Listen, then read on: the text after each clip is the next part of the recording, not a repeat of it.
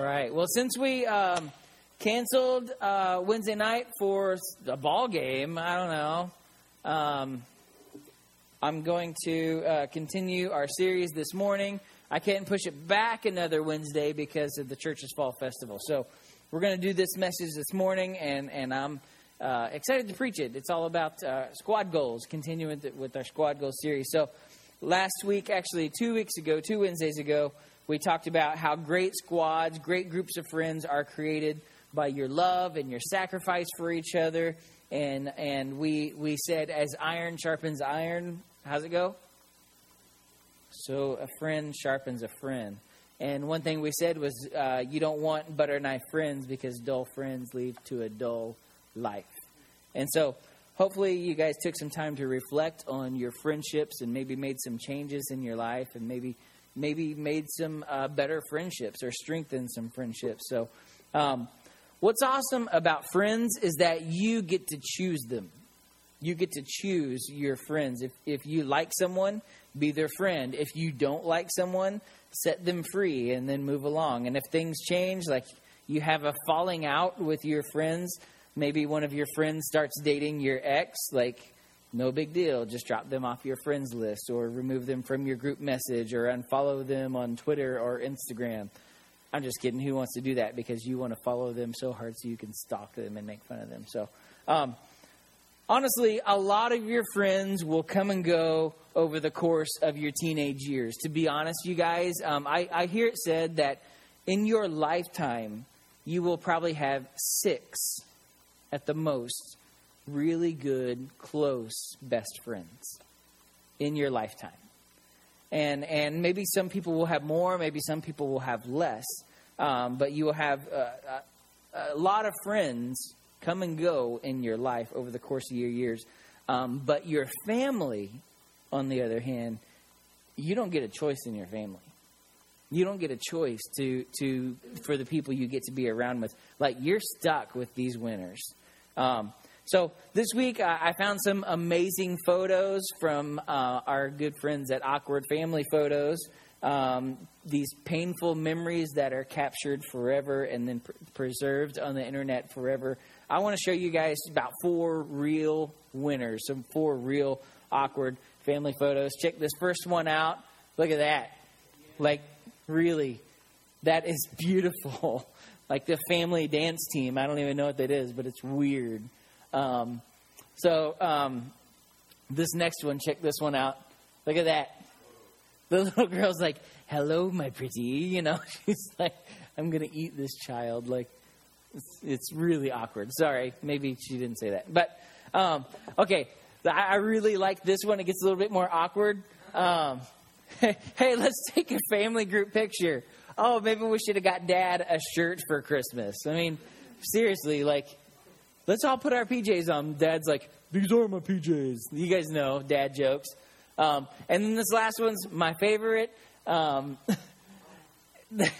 this I, there, I, re- I, had to put down the caption for this because since we're so close to Halloween, um, this was was the caption for this picture. Uh, they said we didn't celebrate Halloween at our house, so we begged to go trick or treating. So this was the compromise.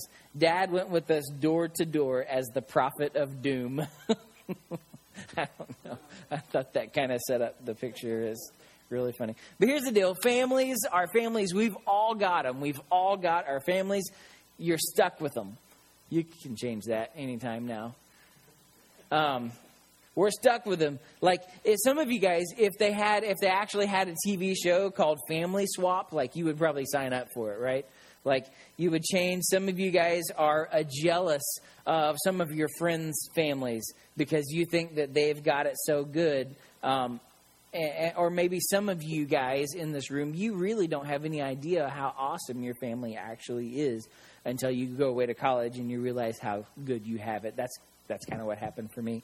Um, but most more more than um, family comes in all shapes and all sizes. Some of you guys come from big families. Some of you guys from small families. There's some people that are an only child. Um, some from blended families. Some from single family, single parent families. Some have step parents or adoptive parents, or you have only a sister or only a brother Um, maybe uh, you have blended families. Maybe you have two dads. Um, maybe your grandparents are raising you, and families that used to be super simple. Um, but now we have kind of the modern family, which is a lot of just blended people together. And whether you like it or not, part of your squad is your family. Um, so, um, so my family growing up, my family is, is nuts. They're crazy people. Uh, I'm sure everybody's like has crazy people in their family. Um, I just want to show you a couple pictures real fast of my family. This first one, oh man, it cuts off my dad's head. Um, that's us, like in the 1980s, 1983, I think. And that's me in the bottom right. And I was just a, a wee little child. Um, my mom said this was from a kids' camp we did, and they had a, a cowboy theme because I don't ever remember owning a cowboy hat. But so that that's what that was. Um, and that's my, my dad and my mom and my brother and I uh, when we were young. Well, my dad, though, was married before my mom and had four kids. And then him and my mom had me and my brother. Here's this is weird. It's it's kind of awkward, I guess, but the last time all of us siblings and my dad ever had a picture together was at my grandfather's, my dad's dad's funeral. And you see me, there's the red. Um, but but we have a blended family, and honestly, that is the last time we've all been together, all been together in one place. And it's kind of awkward, and it's kind of odd, and and not all families get to get get along, and not all families get together, and not all families have obvious uh, obvious. Uh, obviously, our fashion style was really important um, at that time and age. Um, so I come from, I guess, kind of a large family. Every one of my siblings, other than my sister on the far left, all came to live with us when they turned 18. And so we went from, um, of course, I don't remember life without one of them living with us. Um, but we all grew up together. We all lived together at different times of life, and it was it was fun. It was it's kind of cool when you're a kid to grow up and it's just you and your brother, and then later on you figure out. Well, for me, it was kind of cool and you figure out, I've got an older sister. What? And like, I've got an my oldest brother at the far the top right. Um, he used to babysit my brother and I. Oh, I can tell you guys stories. Like on the daily, he would give us swirlies. Um, he would. Uh, you guys know what a swirly is? Yeah, yeah. Okay. He would do that. Um, there was this one time we had these big uh, metal trucks that you could just kind of push around and I was running that thing from one end of the house to the other. We grew up in a trailer house, running that thing in one end of the house to the other. And my brother was sitting on the couch, and he, like I said, he used to babysit us because my mom told him, if you don't have a job, then you got to babysit the boys. So that was his job.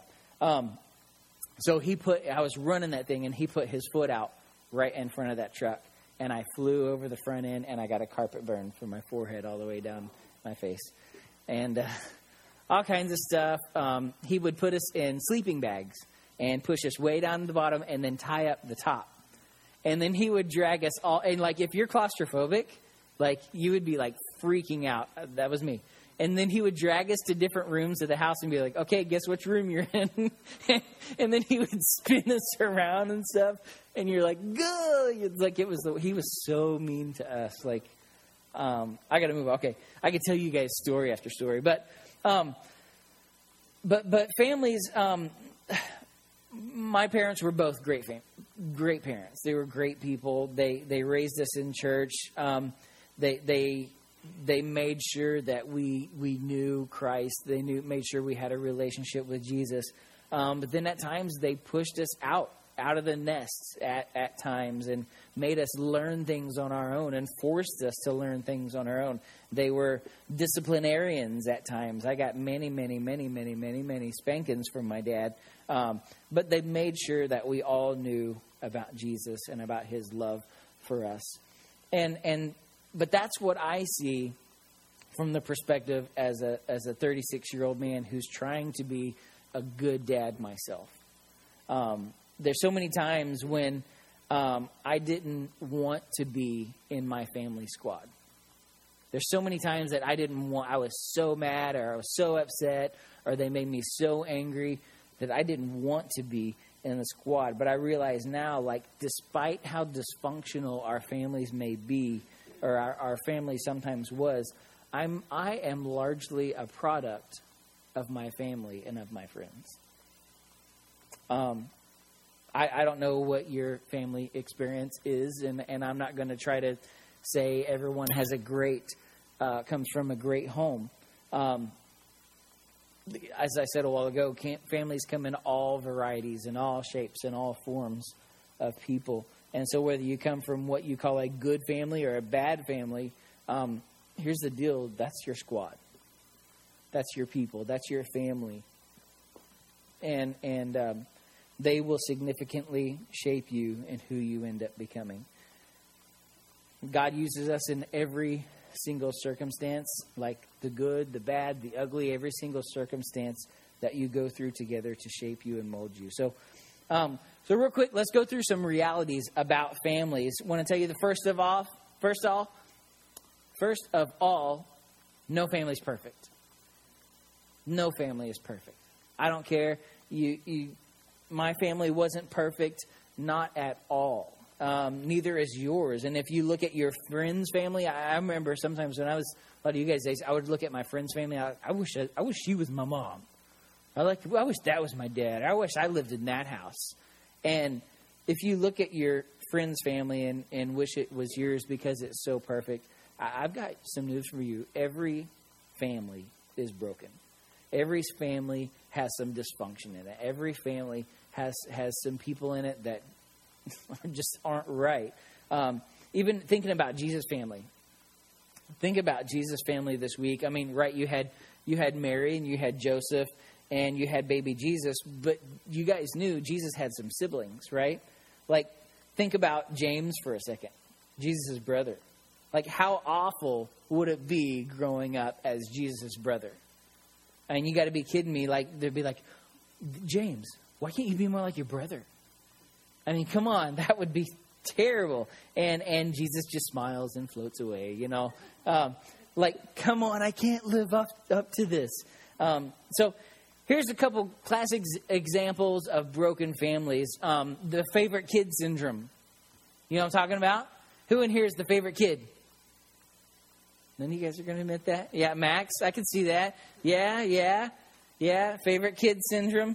Um, I was the favorite kid growing up. Um, I'm just kidding. You don't. You didn't have to raise your hand. But how many of you guys ever get in fights with your siblings and you're like, you you argue with them? You're like, they only let you do that because you're the favorite.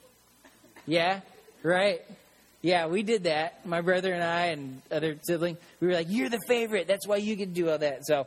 Um, so, if you know the, the story from the Old Testament, Joseph and, and, like the coat of many colors, you guys know what I'm talking about. Most of you guys do. Um, maybe you know it as the Technicolor Dreamcoat. I don't know. Um, but that story is based on the fact that Joseph was the favorite kid, to be honest. And here's what the Bible says in Genesis 37 it says, Jacob loved Joseph more than any of his other children because Joseph had been born to him in his old age. So one day Jacob had a special gift made for Joseph, a beautiful robe. But his brothers hated Joseph because their father loved him more than the rest of them. They couldn't say a kind word to him. Talk about playing favorites. I mean, come on.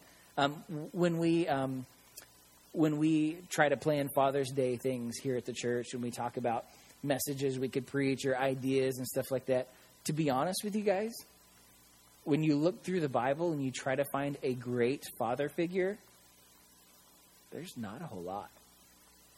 I mean, there were guys who would play favorites, um, you know, guys who who were going to kill their kids. I mean, you, you come in, come on.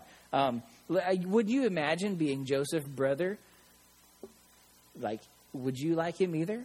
Like, they tried to kill him. Their family was broken. Another family uh, another example of brokenness is the sibling rivalry, right?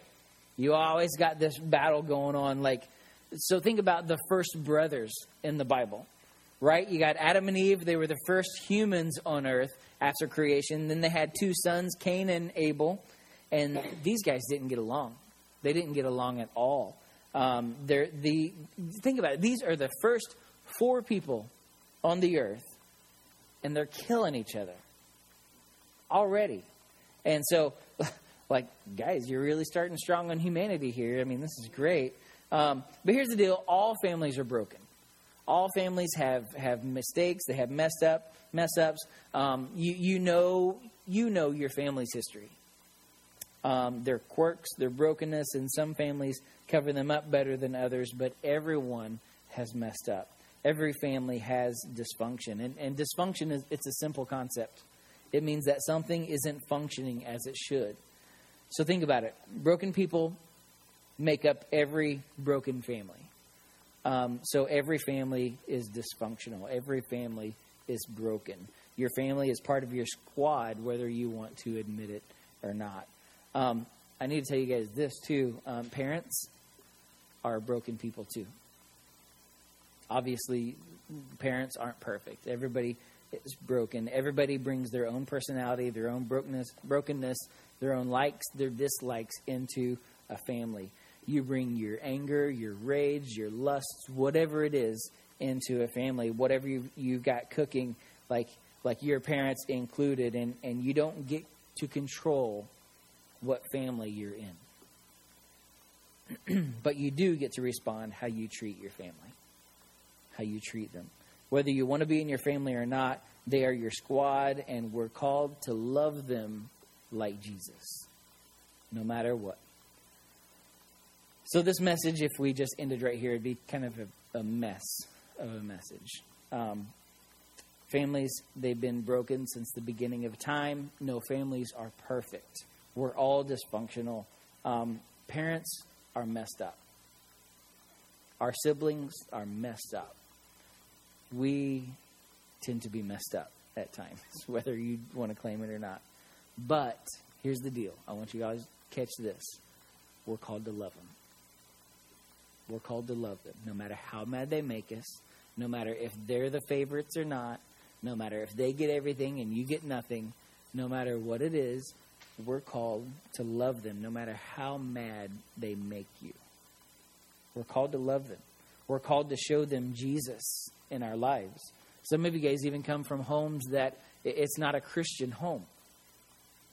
We're called to be Jesus in our homes, to show them you could be the opportunity that one of your family members accepts Christ. You could be the person who leads one of your family members to Christ. We're called to show Jesus in our lives. We're called to obey our parents. That one's not easy all the time. Um, but we are called to obey our parents. We're called to participate in that squad and help them flourish here's some good news. I, I, believe that you guys have a role in creating peace in your family. To create peace in your family. Um, I, I, think each one of us shares the responsibility in this. Every single family member, every single person shares a responsibility in this. Um, just like you can bring the bad into a swirling cocktail of family, you can also bring the good. You can bring good into your home. You can bring peace into your home. You can bring joy into your home. Um, here's how you can create peace in your family, and I'm going to kind of run through this real fast. Um, I, I want to say this. This is really important. I really like this line. Don't let how you feel determine how you act. Don't let how you feel determine how you act. Your parents or, or siblings might make you angry. They might make you sad. They might make, embarrass you like good dads do. Um, but they are still your squad. So here's how you can create peace in your family listening. Listening creates peace. Um, I'm going to run through these. Generosity creates peace. When you give, uh, when you're when you're kind, when you're nice. Um, trust creates peace. I want to tell you guys, as teenagers, um, your par- your parents will let you do things or not, whether or not they they feel like they can trust you. But here's the deal: a hard thing is once you break that trust, it's really tough to gain that back. It's tough to gain it back. Um, but there are things you can do to to gain that back. Um, kindness and forgiveness creates peace. I want you guys to commit this verse to memory. It goes like this: It's Ephesians four thirty two. It says, "Instead, be kind to each other, tenderhearted, forgiving one another, just as God through Christ has forgiven you." Um, So I want you guys to think this morning as, as we're done, as we're wrapping up, think this morning what's one thing I can do to bring peace to my family this week? What's one thing I can do to bring peace? Maybe, maybe it's not talking back to your parents. Maybe it's doing uh, chores. Maybe it's doing extra chores. Um, maybe it's finding ways um, to to bless your siblings. Maybe it's letting your sister borrow your shirt. Maybe it's I don't know whatever it is. You know, that's, uh, maybe it's it's letting someone um, eat before you. I don't whatever it is in your family. I don't know what the our fights are about in your family. Um, but when you come from a big family like mine, like eating is important. I always got to eat last. Um, but whatever it is, what's the one thing you can do this week to bring peace to your family? To bring, pre, bring peace in your home. Um, and I want you to remember this line don't let how you feel determine how you act. A lot of times we don't feel, I don't feel like smiling some mornings. But there's sometimes when I just have to force a smile. And, and really, when I break my face like that, and I'm like, oh, I've got to do this. Honestly, to be honest with you guys, it does put me in a better mood. I don't know what it is about it. If I make myself smile, I, I can tend to turn my attitude around a little bit. Um, but what can you do this week um, to, to bring peace to your family? Jesus, I love you. Thank you for this group of students who are here this morning. God, I, I pray, God, that.